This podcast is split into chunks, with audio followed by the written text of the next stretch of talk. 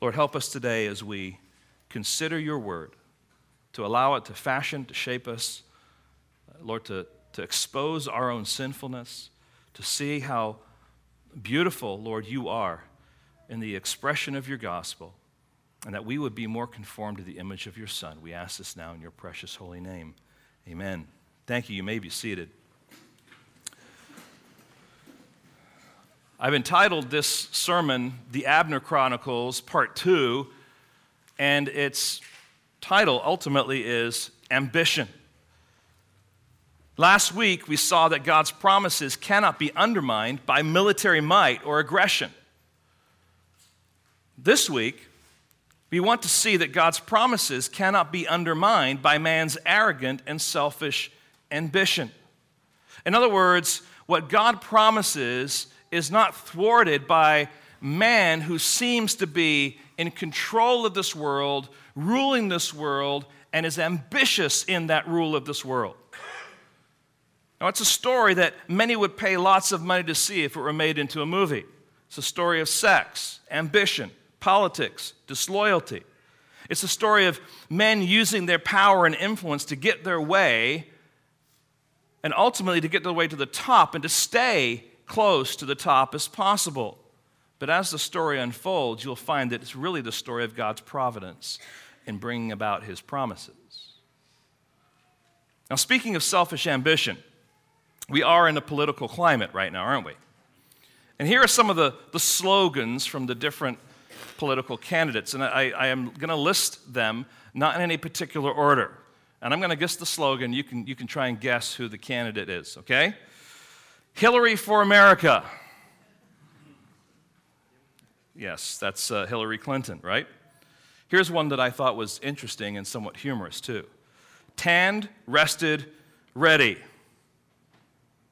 You know who that is? That's Bobby Jindal. A little humor there. I like that. I appreciate that. All right, he's an Indian American. Reigniting the promise of America.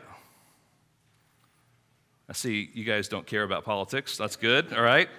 That's Ted Cruz. New possibilities, real leadership. Carly Fiorina. You guys are from the Bay Area. You're not getting these. It's okay. Make America great again. Oh, okay. Donald Trump, yeah. You just heard that one over and over again, right? Heal, inspire, revive.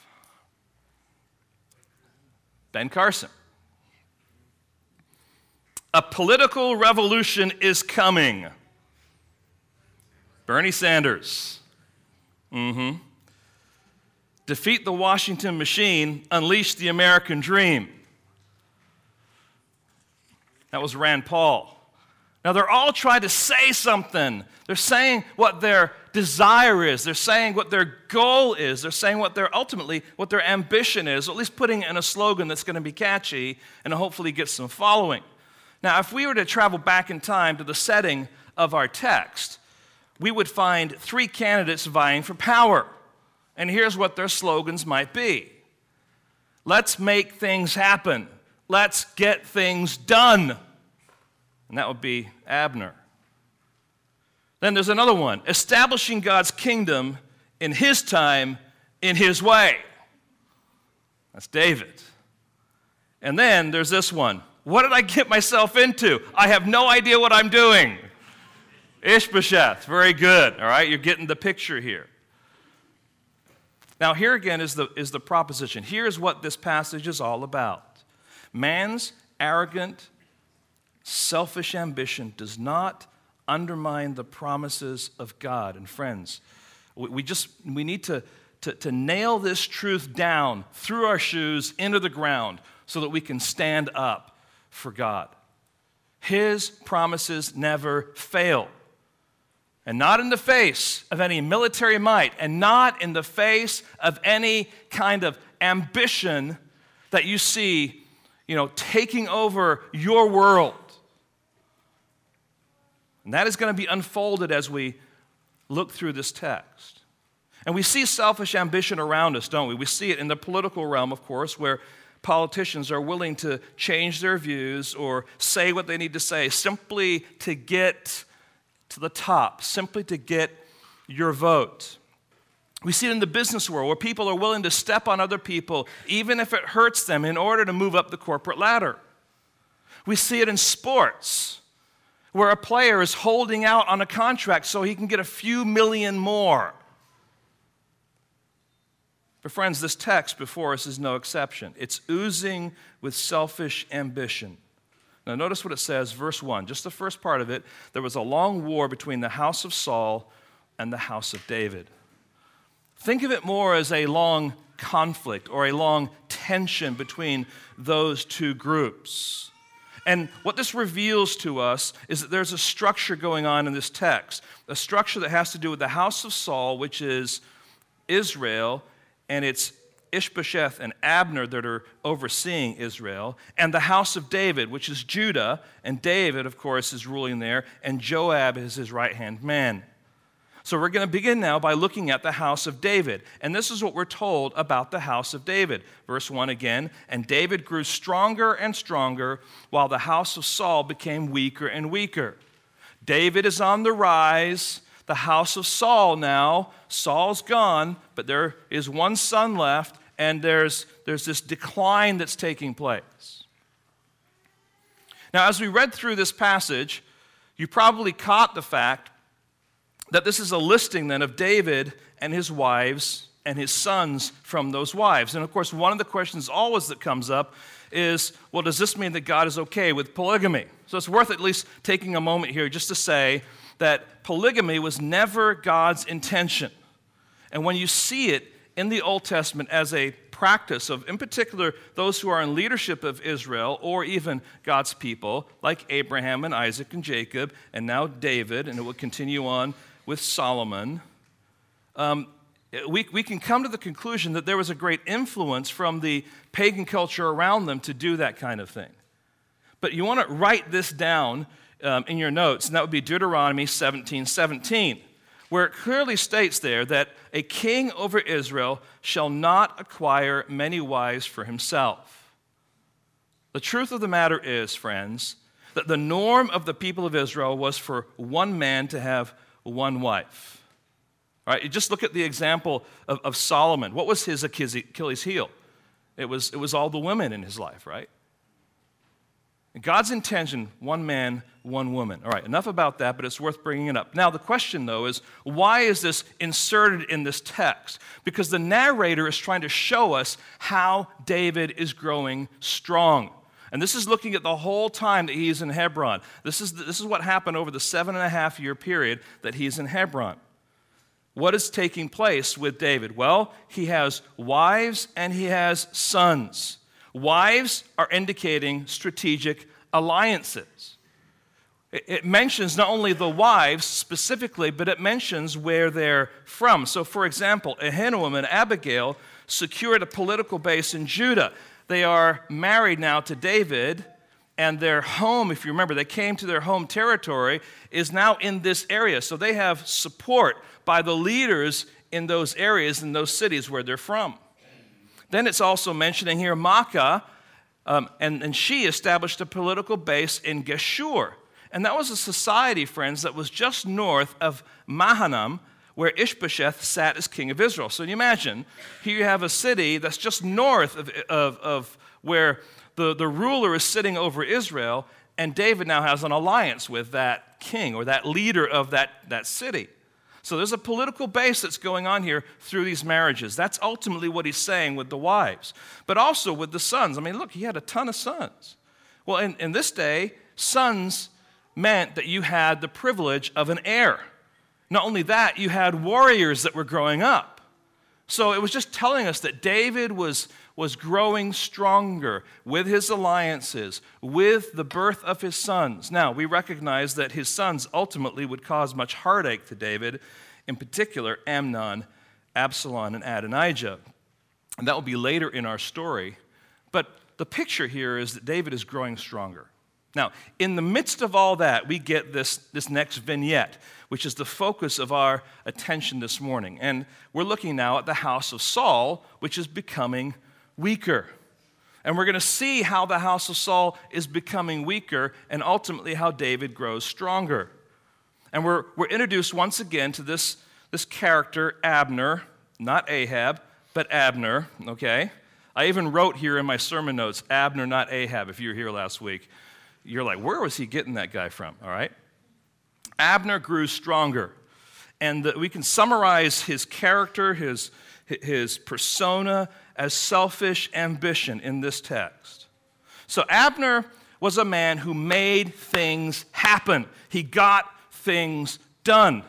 Remember, it was Abner who made Ishbosheth king over Israel. It was Abner who initiated the aggression at the pool of Gibeon, and that caused a battle to take place where many were killed. And now Abner is making himself stronger again. And he'll continue to make things happen for himself and for his own growth and his own ambition. And we'll see this unfold in three different ways. Way number one, I'm calling it the arrogant abuse of privilege. The arrogant abuse of privilege. And the story really unfolds because we find out that Abner has gone into the, uh, the concubines, which were um, the, um, the ladies who were not wives, but they were more property of the king.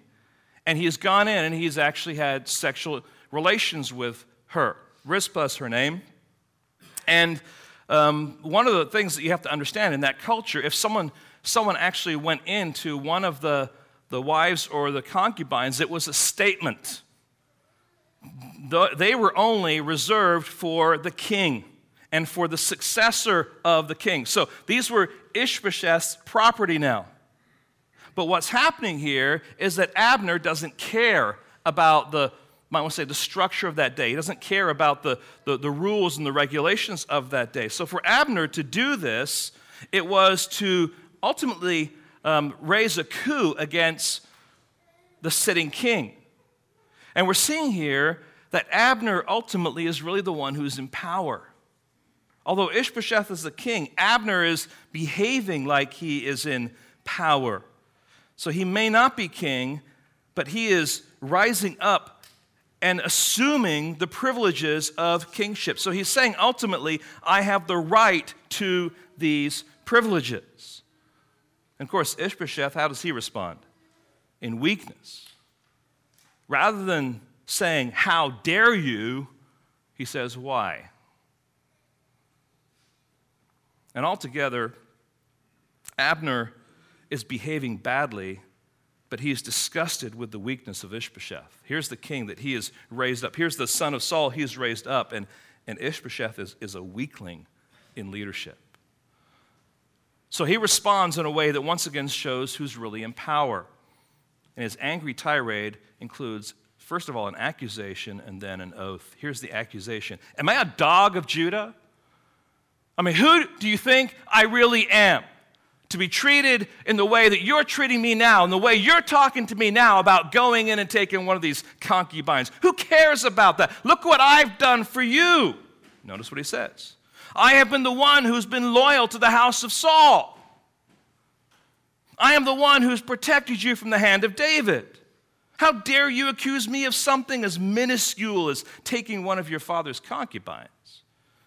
Abner isn't denying the accusation, he's claiming that it's insignificant.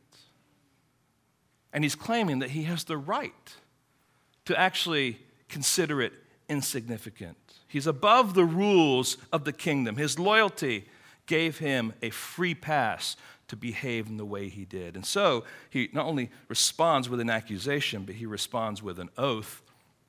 And the oath now ultimately is to say, I'm going to change sides.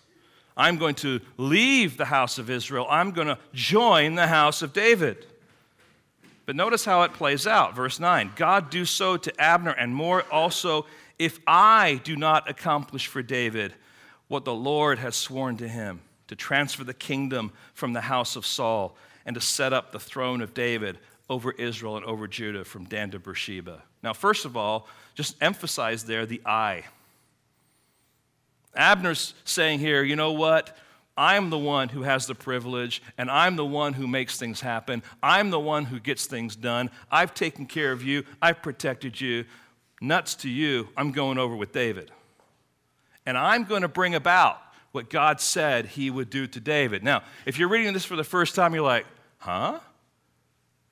You mean you knew what God said about David and about David actually becoming king?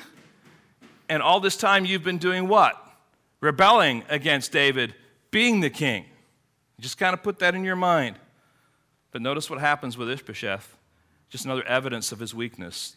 Verse 11 And Ishbosheth could not answer Abner another word because he feared him.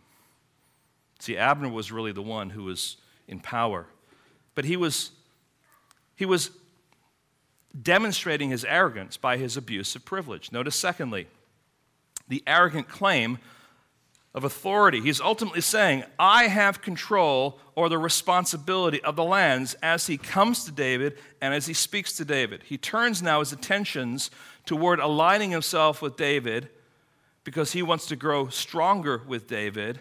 So he sends this delegation, and here's what he says To whom does this land belong? Well, to whom does it belong? Ultimately belongs to David. You might want to say, right, um, the person who's kind of taken over there is Ishbosheth because he's king, but he's saying, I'm the one who controls the land. Make your covenant with me. Well, why not Ishbosheth? Because I'm the one who has authority. He says, I have the power to bring Israel over to you. So you see, he's, he's claiming now to be the ruler of Israel who's now coming with this, might want to say, this guarantee of bringing Israel under David. But he has a plan. He's thinking if I can give Israel over to David, then he will honor me, he will respect me, he will bring me in, he will give me a position of leadership in his kingdom. But David, anticipating Abner's move, has a move up his sleeve already prepared. Negotiations would take place, but hear this not on Abner's terms, only on David's terms. And David then calls for his wife, Michal, who had been taken away from him by Saul, to now come and sit at his side and be his rightful wife. So Michal was Saul's daughter, and David had the right to ask this request because he had actually um, fought for her hand in marriage. He had been given um, her to be his wife, and she was his wife. If you remember back in the story in 1 Samuel, she was actually a, a significant part of, of some of his escapes there. And if this request was granted, David will have established three things. This is a very shrewd move. First of all, Samuel, that Samuel was wrong to treat, sorry, not Samuel, that Saul was wrong to treat David in the way that he had done, chasing him, trying to kill him. Secondly, that David is justified in his claim on kingship.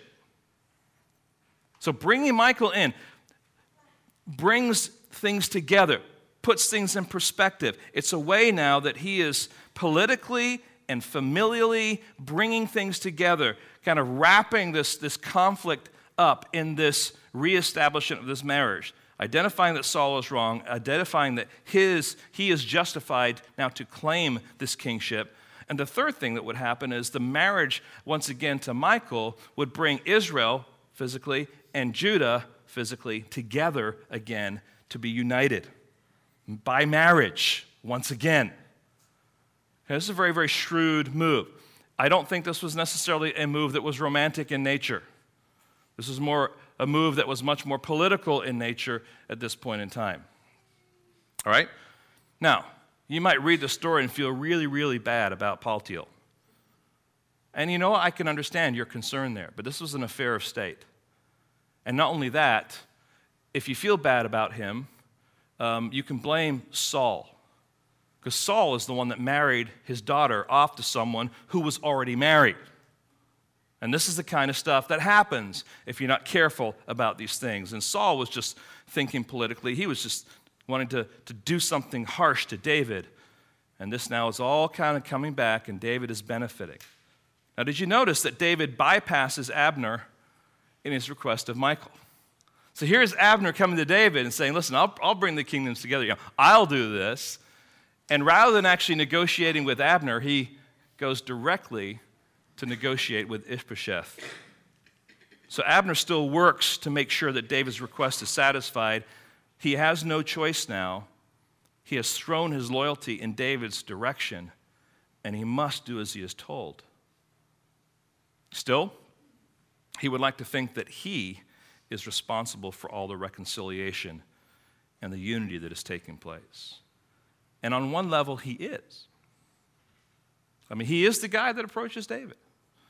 He is the guy who's assuming power in Israel. And he is the one who is, controlling the lands.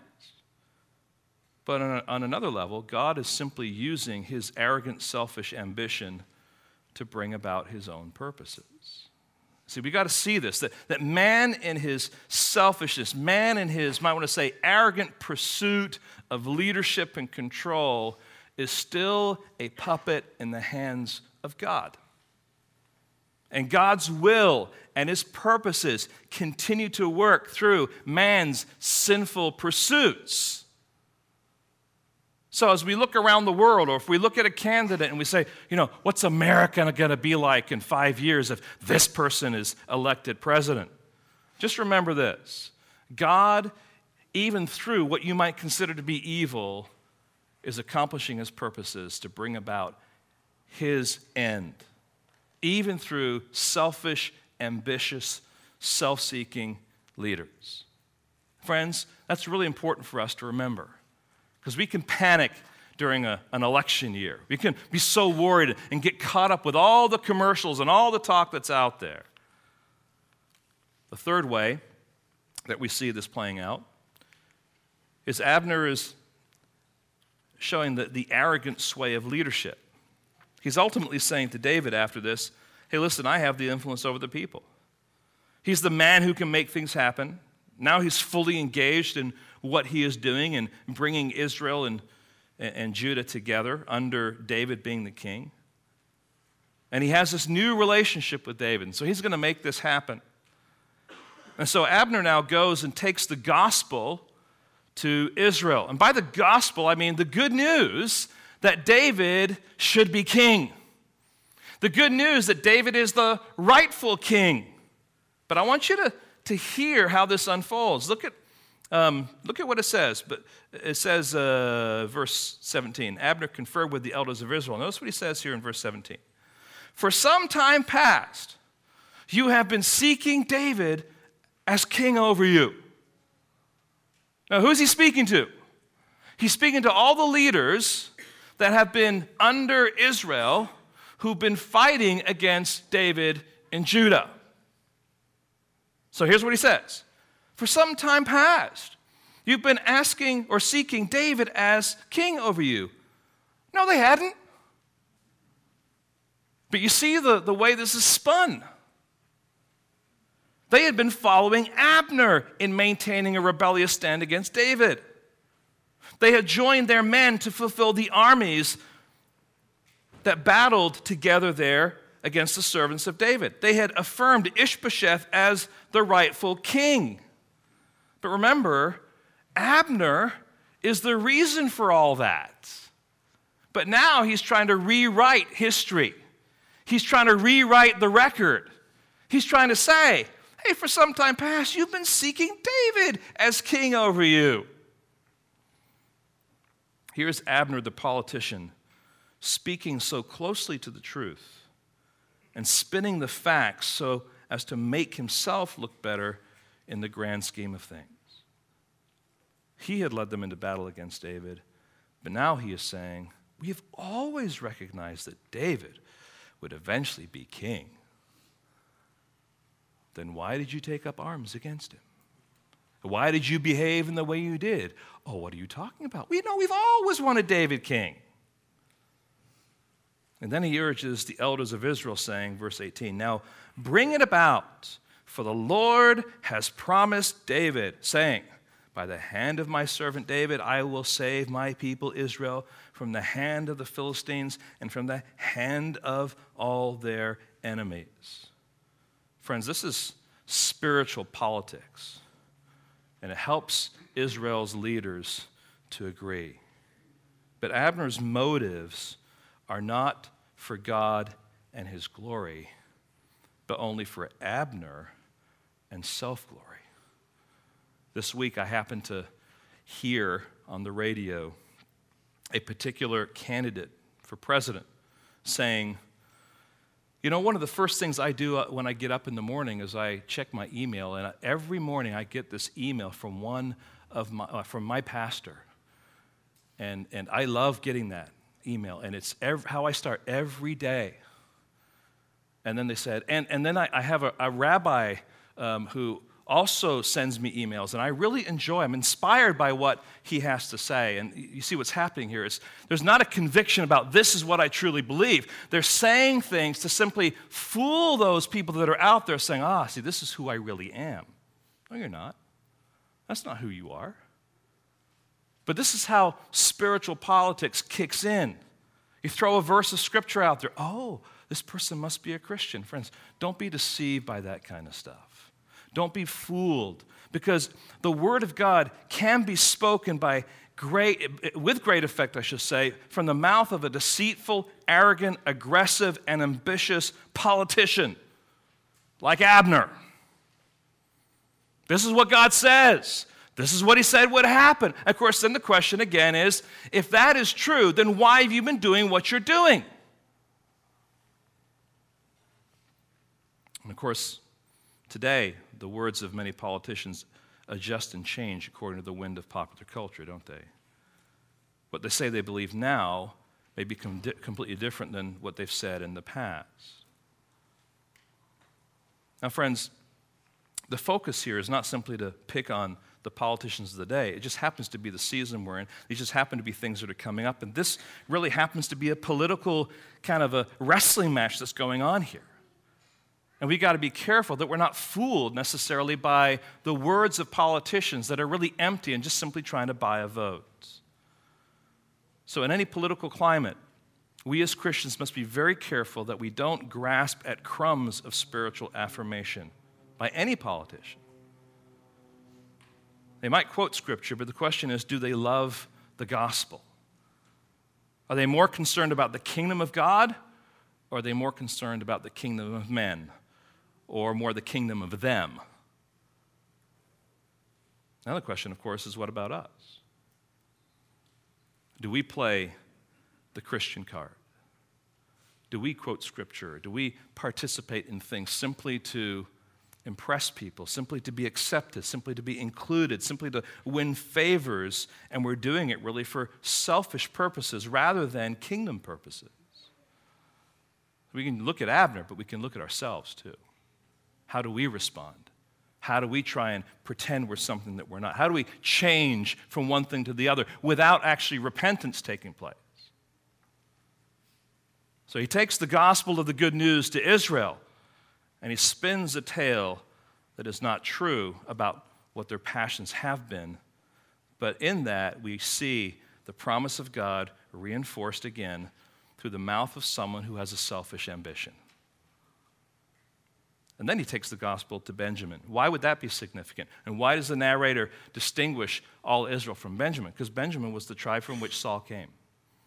And the house of Saul came from there. And so they need to be convinced too. And of course, they are convinced. It says in verse 19 Abner also spoke to Benjamin. And then Abner went to tell David at Hebron all the things, and the whole house of Benjamin thought good to do. Now, that's Abner growing stronger with selfish ambition. But I want you to notice David now growing stronger with what I'm calling holy ambition. And notice the strength of David's position. Although Abner grew stronger in Israel through the exercise of his arrogant, selfish ambition, it is David who really grows stronger. It is David who ultimately is benefited by Abner's pursuit of ambition. Because God uses Abner's selfish ambition as the means to bring about uniting the tribes together. And that is ultimately making David stronger. See, these events are screaming at us that God's promises are maintained in spite of man's arrogant, selfish ambition. God's promises are maintained through man's arrogant, selfish ambition. Friends, the team is going to leave here in just a bit, and we're going to go to Ukraine. And Ukraine used to be part of the USSR. And it used to be a territory that was ruled by communism. And under communism, Christianity was barely tolerated. In fact, they wanted to, to wipe out a real, living Christian kind of context. And the privilege that we have is to go to Ukraine and even after years of communism, minister to Christians and minister in particular to pastors of those Christians. And it's amazing that God uses the sinfulness of man as a means by which to grow his church. You can think of a country like China that in places has said there should be you know, no gospel witness. And yet, under that persecution, churches have grown. The gospel has in- impacted people's lives, and there's great evangelism taking place. God uses man's sinfulness, God uses man's arrogance, and with that arrogance, expands his kingdom, maintains his promises uses man's selfish ambition to accomplish his purposes. Now, notice also the strength of David's character. And this might be an area where you scratch your head as you're looking at this passage. When Abner came with 20 men to David at Hebron, David made a feast for Abner and the men who were with him. And Abner said to David, I will arise and go and will gather all Israel to my Lord the king, that they may make covenant with you, and that you may reign over all that your heart desires. So David sent Abner away, and he went in peace. So with Abner still spouting off his arrogance, kind of claiming, I'm the one who can do this for you, I can accomplish these things for you, David does the unthinkable. He makes a covenant with him, makes a covenant with the, with the guy that was trying to undermine his leadership. He makes a feast for him and his men to honor him. And then he sends them away in peace. And we might rightly ask how can David be so kind and gracious to a man whose behavior has been so despicable to him?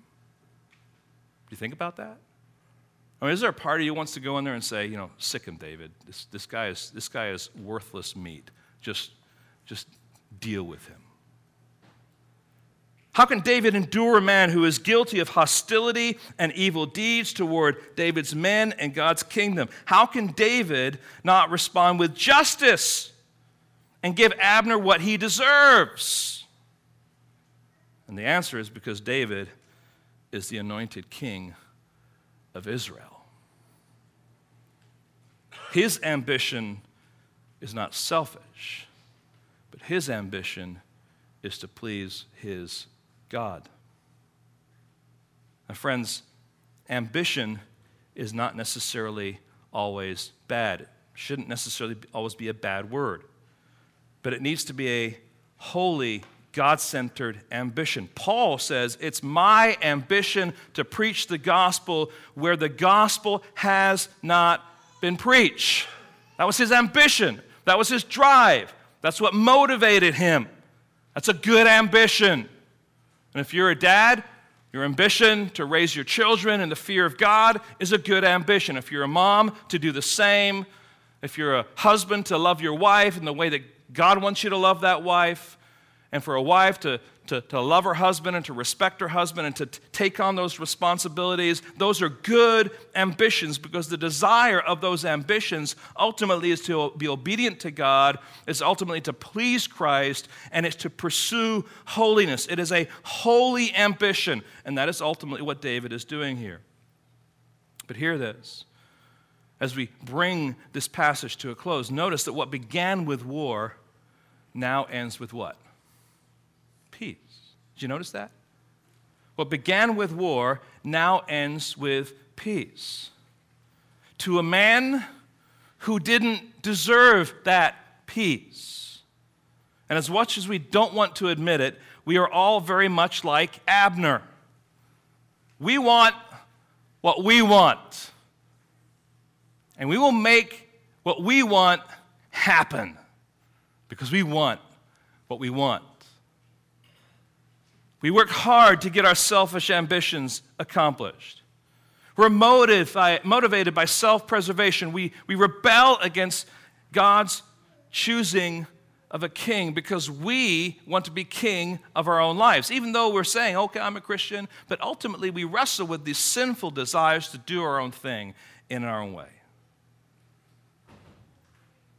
Now get your Bible and turn to James chapter 3, if you would, please. Just think about what James says here about this. James chapter 3.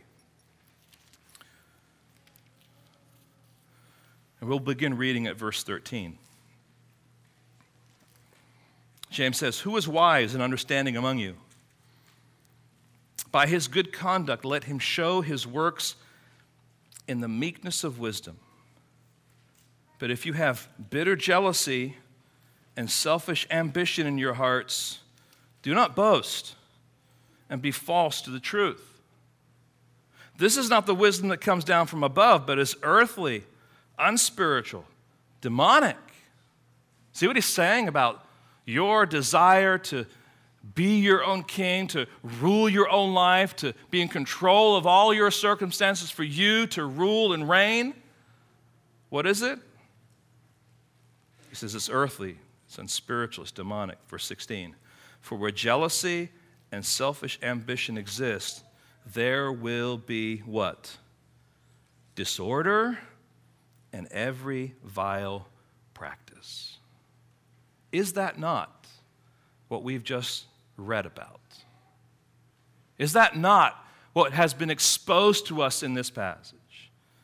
But for us, the wisdom from above is first pure, then peaceable, gentle, open to reason, full of mercy and good fruits, impartial and sincere, and a harvest of righteousness is sown in peace by those who make peace. I mean, this could be a commentary on this passage.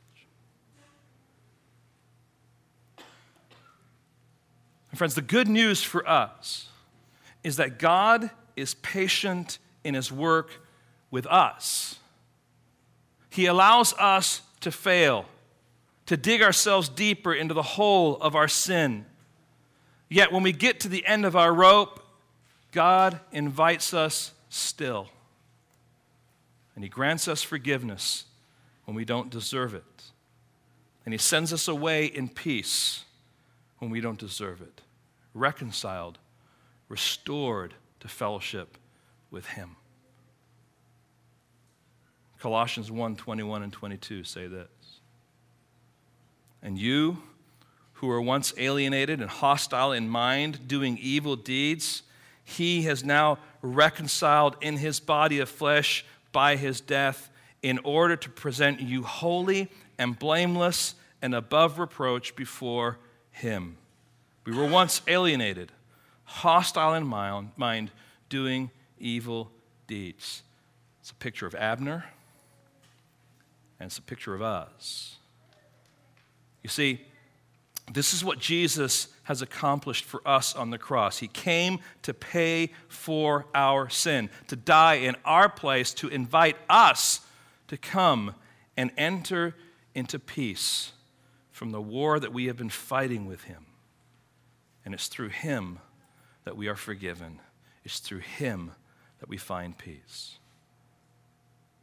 And unlike Abner, who doesn't repent of his rebellious sin against God's chosen king, or who doesn't confess that he was wrong to make Ishbosheth king and behave as if Israel were his people to command, or to admit that he has used his own power and influence to try to defy God's purposes. Unlike Abner, we are called to be honest about our sin, to acknowledge that what we have done and what God's word says about what we have done is true.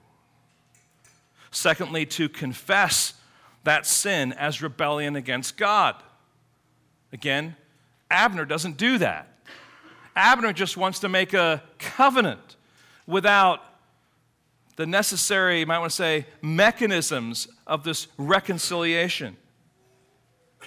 Third thing is to be sorrowful in a right way because we see our sin as God sees it.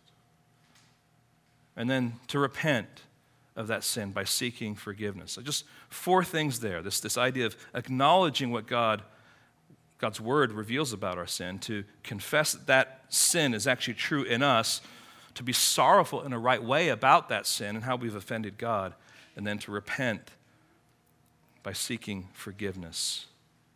Now, friends, then and only then will we, will we be reconciled and restored and be at peace with God. There's nothing in us, friends, that deserves God's grace. There's nothing about us that God looks down and says, you know what? This person's been a good person. They deserve my kindness. Because we are wicked, sinful, rebellious, and alienated people until Christ comes to dwell in our hearts through the gospel. There really is only one king. And his slogan reads this I died so you can live. Now come and follow me. That's what he's saying to us today. That's what he wants us to see. Even as we look at the life of Abner and his ambition, that our ambition changes when we come to the cross. That God then, having taken us to the cross and where we are reconciled through his gospel, have a new purpose, a new outlook, a new ambition, a holy ambition to pursue Jesus Christ and to pursue kingdom living and kingdom principles and pursue the glory of God. That's what he's calling for us to do. Lord, help us now as we consider the impact of this on our lives today. Lord, even as we celebrate the Lord's table here in just a minute, to consider what we once were enemies and aliens, and to consider what we are now friends, your children, part of the family of God. And that's all because of what you have accomplished on the cross for us. And Lord, we, we want to praise you today that, that we see ourselves in Abner. We see that we desire our own selfish ambition. But Lord, allow us now to be stirred in our heart to confess our sin of that and desire to pursue an ambition that is holy, that is pleasing to you, that will bring glory to your name. We ask this in your precious holy name. Amen.